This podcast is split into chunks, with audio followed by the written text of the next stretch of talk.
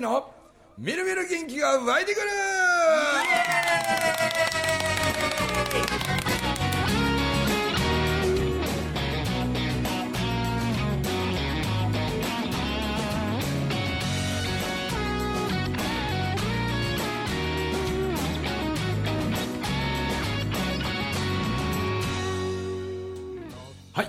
ざいます。おはようございます。というか明けましておめでとうございますですね。すおめでとうございます。おめでとうございま今年もよろしくお願いいたします。お願いいたします、来年の話をすると鬼が笑うと言いますが。はい。い。や いやいや本当おお正月ということで。はい。皆さんどう過ごされてんでしょうね。ね2年間全くほとんど皆さん出てませんもんね。あそうね。いやだけどなんか僕こう年末だから101112ってすげえスケジュールだったんですよ。もう本当にもうね殺人スケジュールで。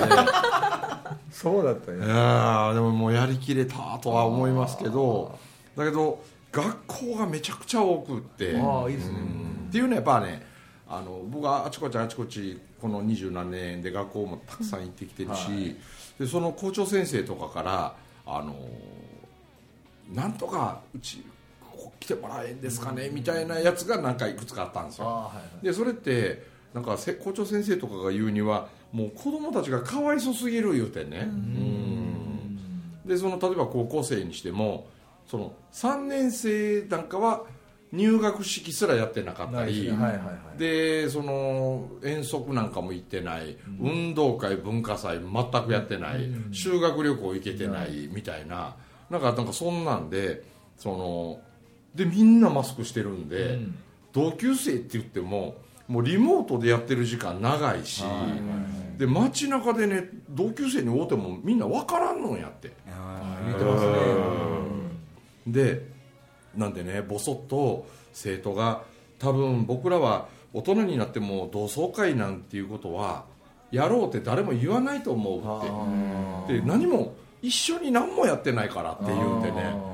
ほうでその寂しそうに言う姿見てそれで校長先生とかがあの、ね、卒業してもワクワクとね、ん。していけれるような何かをその子供らに授けてやりたいなみたいな。うんで1年生2年生はじゃあ大丈夫かったらじゃあ1年生も中学校の時の修学旅行とかでも行ってないわけなんですよね。でこの後果たして行けるかどうかもよう分からんしみたいなねいやもうほんまあんなん見てたらかわいそうでだからゆきなのあの何やっけ札幌へあれ行ったな俺。12月の頭やったか。11月の終わり頃かやったか。にいっぺん終了式で行っとるうんあの時もその高校生たち何人かと話してたらその頃もね言ってました。うん。もうじ私らは修学旅行がなかったんや、はいはいはい。でだけど先生がかわいそうと思ったらしくてでそのなんか修学旅行まではできないにしてもなんか思い出作りにって 結局なあの小樽へ行ったらしい小樽へ行くって言い出してて、で札幌の隣町でしょ。ガキとか何十回もみんな行ったことある。あると思います。今さら小樽って何それ？みたいはいなだけど渡されたプランプリント見たらな絶対マスクは着用とかね。それから無駄なその買い食いとかね。食べ物買うてね歩きながら食べるとかは一切禁止。で3人1組のグループで動くことみたいな。で無駄に土産物屋さんなんかとあんまり喋らないとかな。あ。れしたらあかんこれしたらあかんあれしたらこれあかんこれしたらあかんってそれがずらーって書いてあってアホかってみんな思ったらしくて。うん。もう8割ぐらいの子たちは行かなかったらしいね行きたくないわ。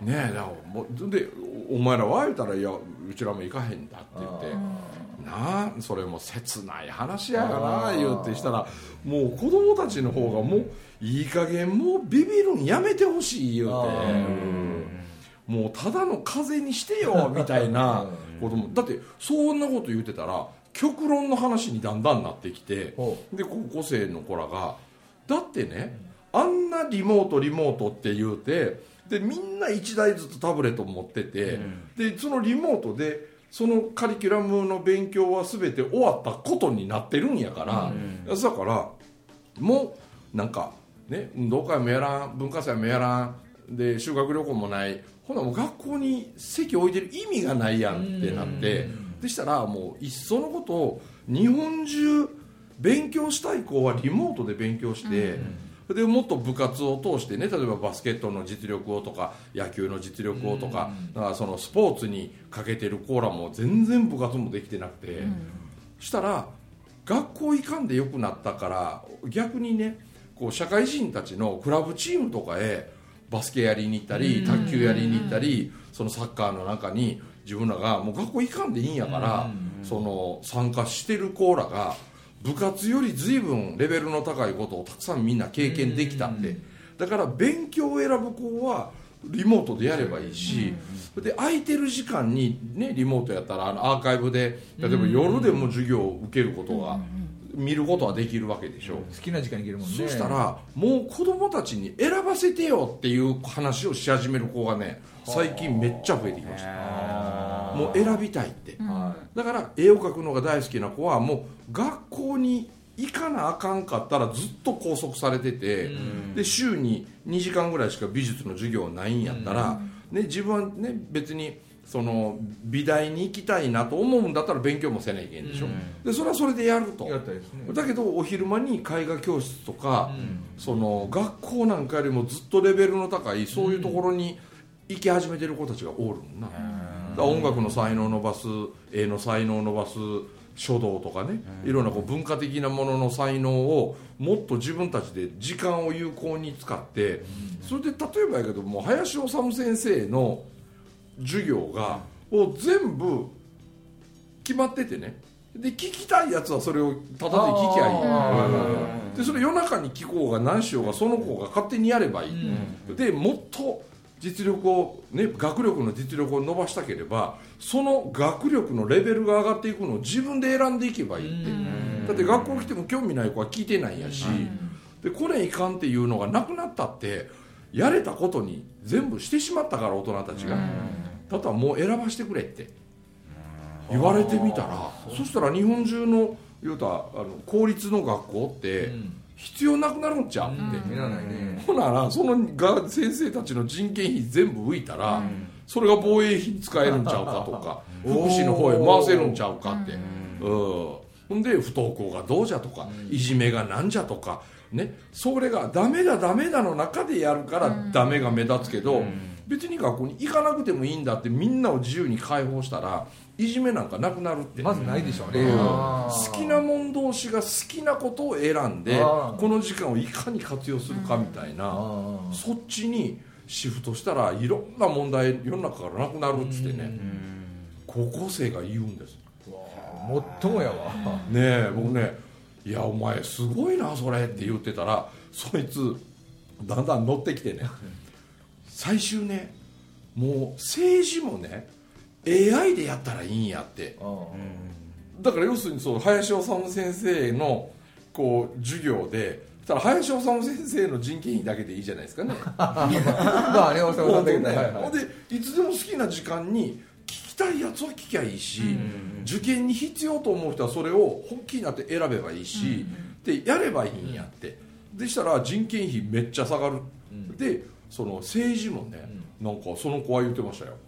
AI で、ね過去のあらゆるデータを AI があその叩き出してで世界のいろんな事例のデータさえうん。過去のものがあればその中でこの境遇の日本が今やるべき最善の答えはこれだみたいなのがバンって出てきたら、もうあらゆるデータの中の最高の答えなわけやから、もうねディスりようがないでしょって。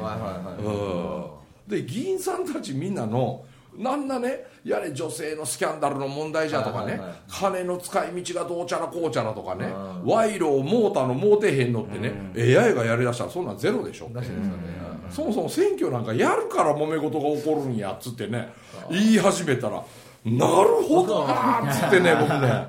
すごいなそれって。の方がなんか僕らの世代からしたらね、それで誰かを、ね、誹謗中傷するとか、そんなんもない。じゃあこのであらゆる無限のデータの中から出した答えに国民みんなでやってみようぜっていうね、こう煽り役みたいな人たちは芸能人とかあんな人たちにお任せしたらええんちゃうんやろかあっちゃなこと言うてね、いや確かにそれ、うん。確かにそうよ、なあ。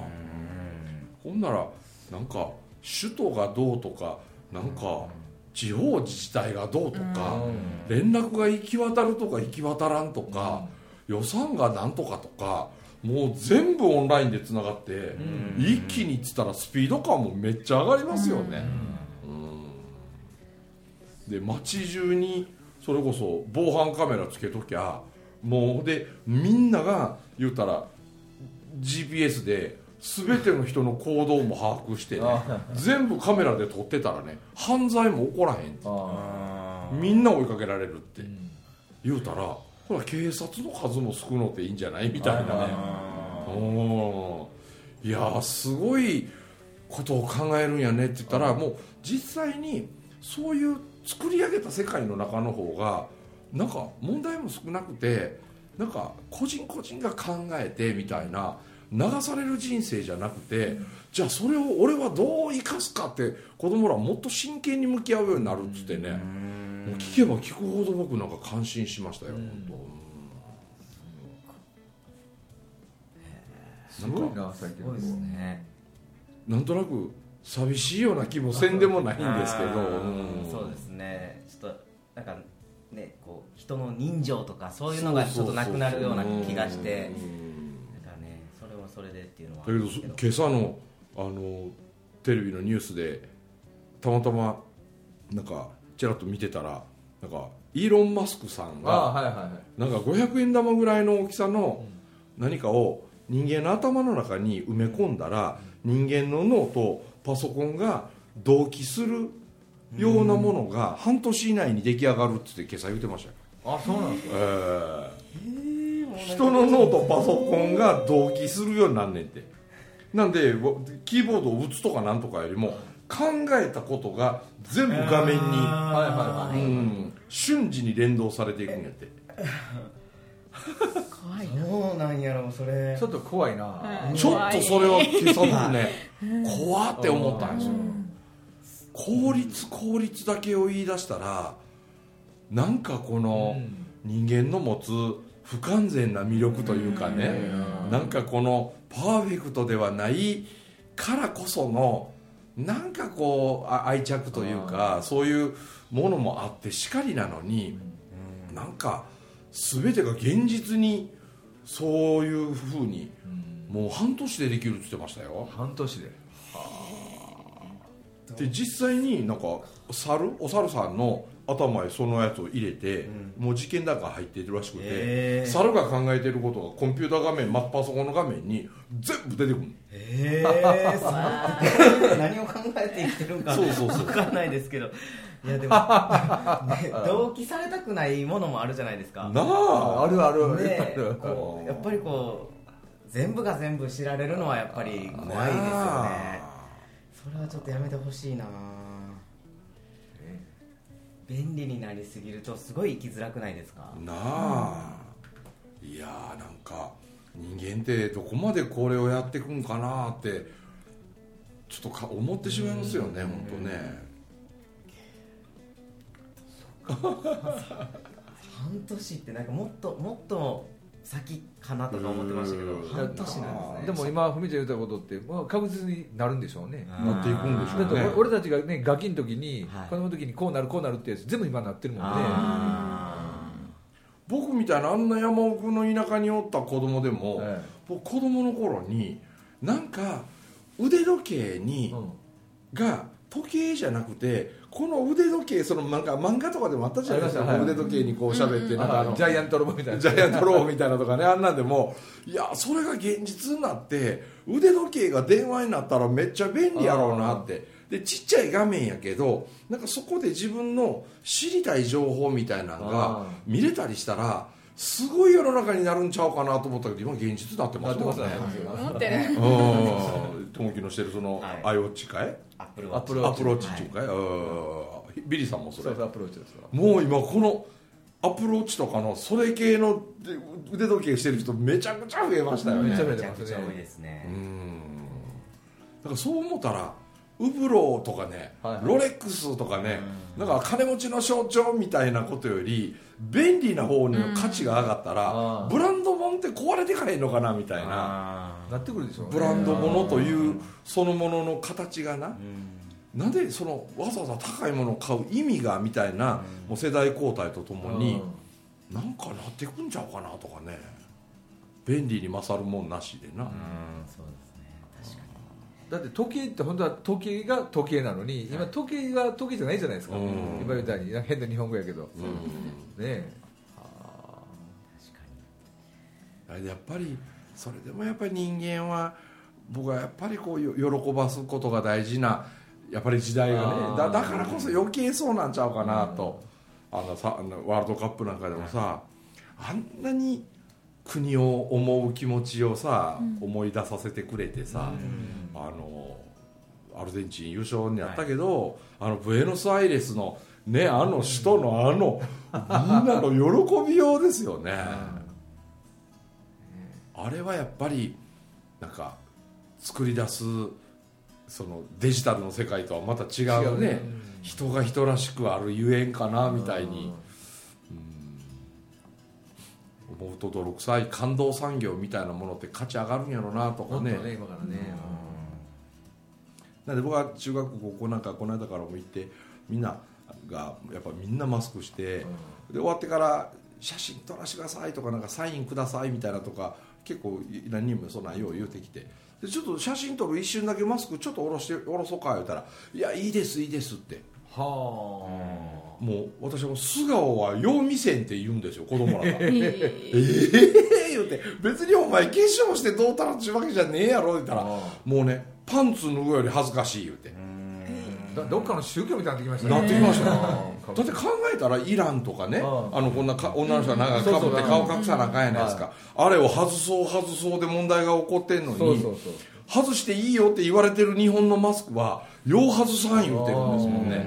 パンツ脱ぐより恥ずかしいって。ねへえ。え。へえ。それもどうなんやろうと思って。嫌だな。もう家の中だけは家族の前ではやっぱ外せれるけどやっぱ玄関開けると同時に家帰ってくるまで一切外さんってあの小 NHK やってましたよね。あの小学校1年生の入学式終わった時にマスクしてサングラスして帽子かぶった男の人とマスク外して帽子もかぶらんとニコヤキにあーって荒れてる人どちらが悪い人ですかって言ったら外しててニコヤキにしてる人が悪い人だって言ってました。でなんでって聞いたらルールを守らないっていう。悲しい。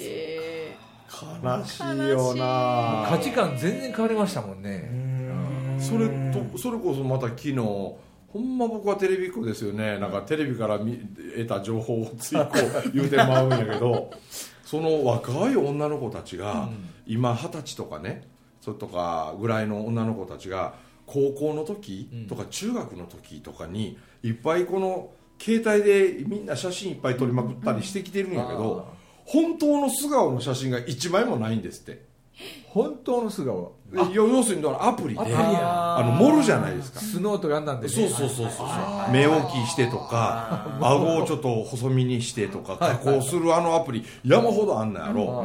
うで普通の写真の枠の中やったら私嫌って言って入らへん子を持ってー。でこのアプリで撮るよって言ったらじゃあ入るって言って入ってきたりとかだからみんなそうなんですって。素顔の写真が残ってないんですって。怖っ素顔の写真を撮っとけばよかったっていうのを今二十歳になって言うてるけどもう時は戻せないから素顔写真が一枚もないってそれはそれこそ同窓会とか集まっても顔全くわからない。わかんないですよね。怖っ。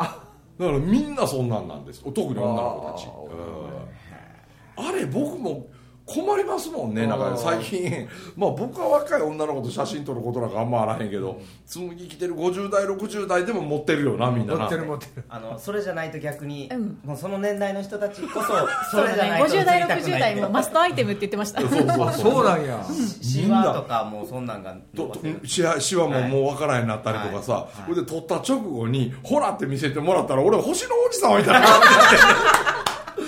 俺らはそういうの慣れてないからあ慣れてない。からそれをね SNS なんかでねあげんといてよって俺の顔じゃねえやんこれって。どう見ても星の王子様やって目キラキラしおるがこれ言うて、で白目が真っ白で歯が真っ白そうでそうそう。キラーンみたいなツルツルして。て それを SNS であげるのはちょ勘弁してや言うてね。そうなんや時代。だから良かれと思ってやってて月日が流れたらあらっていうね。なんか、怖いうんね。昨日のあの番組見てて僕ねもう真剣に見入ってましたよ。青春の写真が全部自分が嘘ついてる写真しかないっつって。は自分でね加工したものしか残ってないから私って誰？みたいに。昔の時あの写真撮るでしょ、はい。で家って言われる時はねあの加工屋さんっていうのがいてねちゃんと写真こうペンでこうやってやったんあったんですけど今そんなん違うもんね。うん根本的に顔自体が変わってますそうもんねそうそう。あすごいあね。怖い時代やわ。だからキキキリンが美しい方はより美しくそうでない方はそれなりにっていうね あの時代が CM でその一つのセリフがめちゃめちゃ話題になったそうそうそう。美しい人はより美しく、そうでない方はそうでない方はって それなりにとかっていう。でそれなんかそれなりいうやつがだからそのキキキリンっぽくいいしなんかめちゃねええ意味であれ話題になったんですよ。そうそうそう。岸本佳代子さんとねそうそう。ああ岸本佳代子さんね岸本佳代子さんってね僕ら東京でやってた店を来てくれてね。ああそうなんですか、はい。僕バレンタインデーでチョコレートもらったことあるんですよ。急にその話に。込むみたいな。自慢してきた怖いな。ねだってあれあの動画のズームとかやっとる時も加工できるんですよあれ、うん。あああそうですねあれライブって言うて嘘のライブやんなそしたら、ああ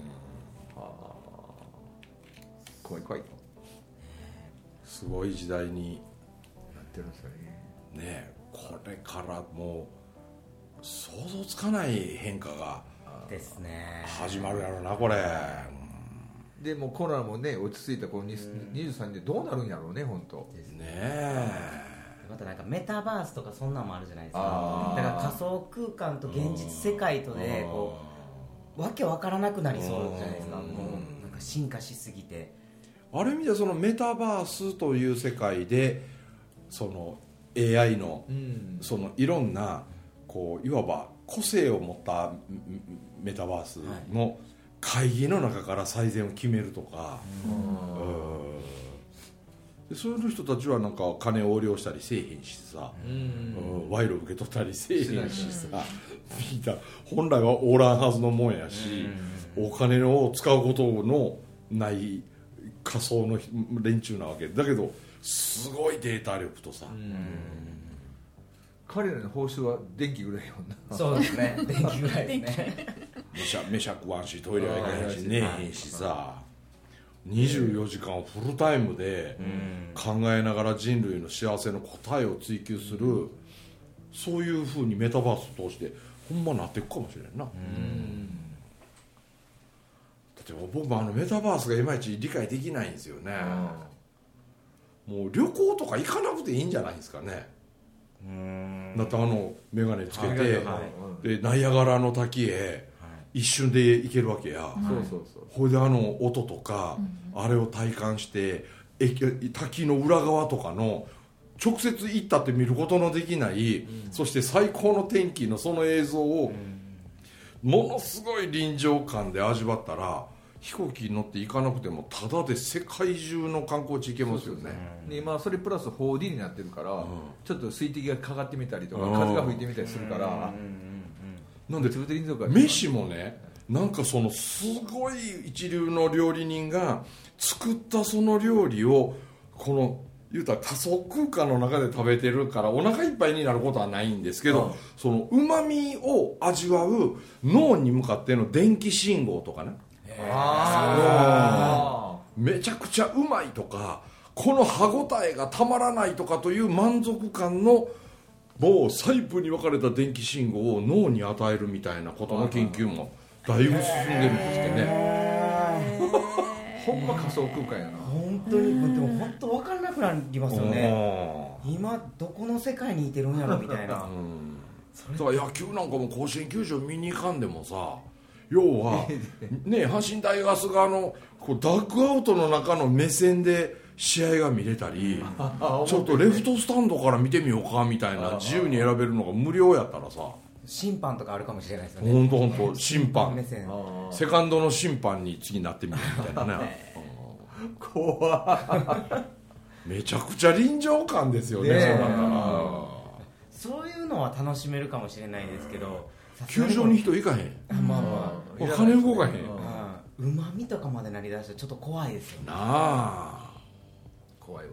それはちょっとこ余計にこう人との交流がなくなってしまってコミュニケーション能力もなくなるし、人の温かさを感じれなくなると、心がすごい寂しくなりそうな気がするんですけどね、そういうのでもあれでしょ？男女間のお付き合いとかそんなもん今そういうふうになりつつある。なってくんねもうエエロい世界はメタバースでめちゃくちゃ早く伸びるんちゃいます？でしょうね。あだからありえない自分にとってのもう最高の理想って作ることができる。作り出せるもんね。あー。そうでも余計に少子化うんなってくるやろな。全員引きこもりですよねそうなったら怖っどうすんねやろこれからそうそうなんだ地球がどうな今までの引きこもりさんたちがアドバイザーになれる。大先輩ですよね。どうやって暮らしてた？っだだって コロナであの緊急事態宣言になった時、僕なんて引きこもったことがないから動きっぱなしやった人間がいきなり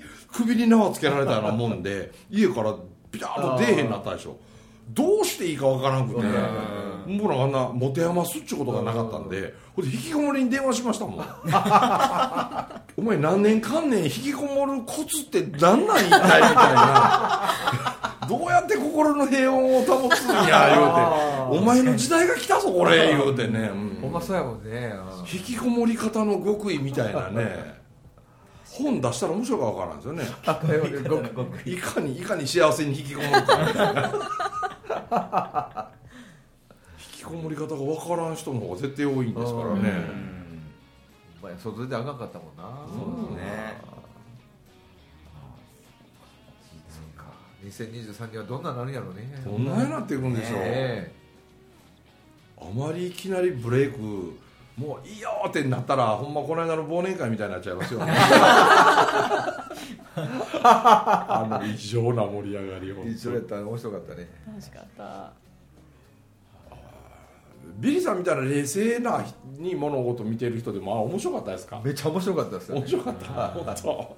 僕やっぱこんなん好きやねんなって自分でね改めて思いました。ずっと見て思ってました僕はでこう仕切ってさ「で誰それお前これ歌え」でこうこうなったらこの雰囲気になってきたところでこれはめ込むよみたいなしてもう頭フル回転して何このなんかひ一人プロデューサーみたいな感じでね。でもなんか思い通りにはまっていって思い通りに盛り上がっていくのを客観視してんのめちゃくちゃ楽しかったですよね。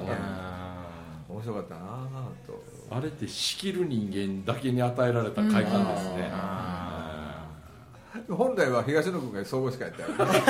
もうね東野に任せてられんわってなってきたんですよ。だだから残念なナンバーワンがあんちゃんで残念ナンバーツーが東野なんですけど もう杉浦が杉が面白すぎたからあいついっぺんにすねてもうたんですよ。東野自分よりおもろいやつ出てくるとね急にねすねるんですよ。いやもう来年の忘年会はどうするかなみたいにして、ね。でほとんどみんなご飯食べれてなかったからもうご飯に重きを置くのはもうやめようみたいな。うん。おでんとおにぎりでええやろ。みあたいな全然いい。終わってから食べに行った方がいいやろ。ねそうそう。そう終わってからだその分3回安ってねそうそうそうそんなワクワク23年を過ごしていきたいなと思っております。ということでお届けしました中村文明とともきとゆきなと。ビリーでございました。どうもありがとうございました。ありがとうございました。今年もよろしくお願いします。お願いします。僕と共に笑い飛ばそうよ。君にしかない。今できること。仲間はほらこんなにいる